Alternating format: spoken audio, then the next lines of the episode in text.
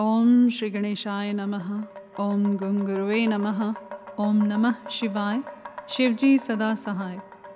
रुद्र संगीता प्रथम खंड, अध्याय 20 भगवान शिव का कैलाश पर्वत पर गमन और सृष्टि खंड का उपसंहार।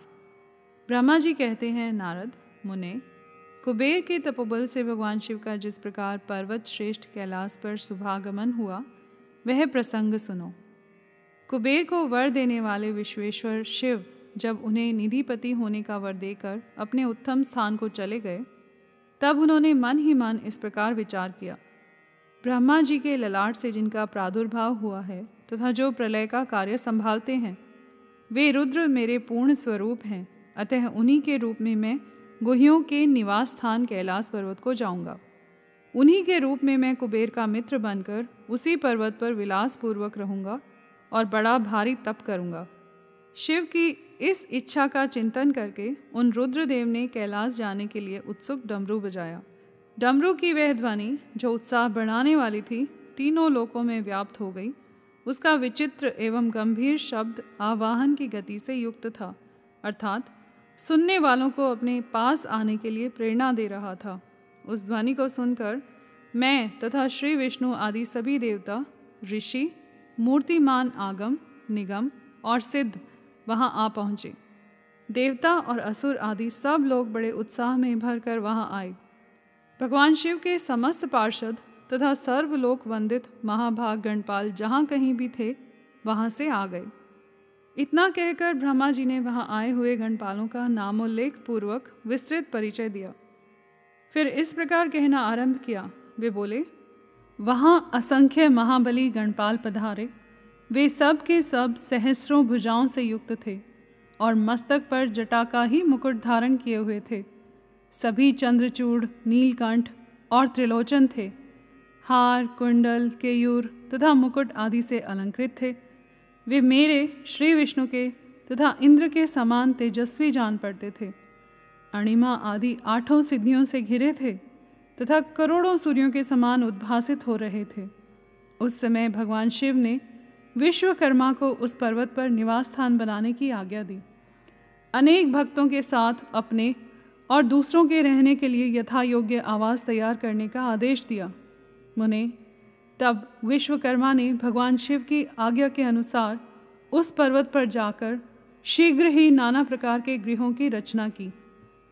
फिर श्री हरि की प्रार्थना से कुबेर पर अनुग्रह करके भगवान शिव सानंद कैलाश पर्वत पर गए। उत्तम मुहूर्त में अपने स्थान में प्रवेश करके भक्त वत्सल परमेश्वर शिव ने सबको प्रेम दान दे सनात किया। इसके बाद आनंद से भरे हुए श्री विष्णु आदि समस्त देवताओं, मुनियों और सिद्धों ने शिव का प्रसन्नतापूर्वक अभिषेक किया। हाथों में नाना प्रकार की भेंटें लेकर सबने क्रमशः उनका पूजन किया।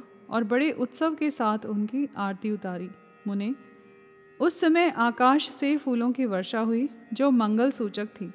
सब और जय जयकार और नमस्कार के शब्द गूंजने लगे।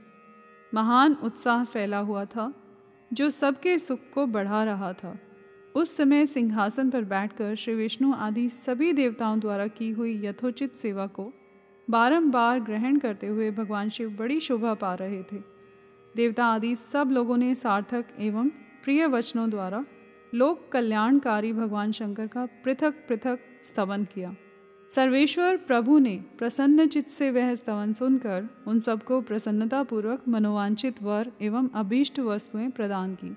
मुने, तदंतर श्री विष्णु के साथ मैं तथा अन्य सब देवता और मुनि मनोवांछित वस्तु पाकर आनंदित हो भगवान शिव की आज्ञा से अपने अपने धाम को चले गए। कुबेर भी शिव की आज्ञा से प्रसन्नतापूर्वक अपने स्थान को गए। फिर वे भगवान शंभु, जो सर्वथा स्वतंत्र हैं योग परायण एवं ध्यान तत्पर हो, पर्वत, प्रवर, कैलाश पर रहने लगे। कुछ काल बिना पत्नी के ही बिताकर परमेश्वर शिव ने दक्ष कन्या सती को पत्नी रूप में प्राप्त किया। देवर्षे फिर वे महेश्वर दक्ष कुमारी सती के साथ विहार करने लगे और लोकाचार परायण हो, सुख का अनुभव करने लगे। मुनीश्वर, इस प्रकार मैंने तुमसे यह रुद्र के अवतार का वर्णन किया है। साथ ही उनके कैलाश पर आगमन और कुबेर के साथ मैत्री का भी प्रसंग सुनाया है।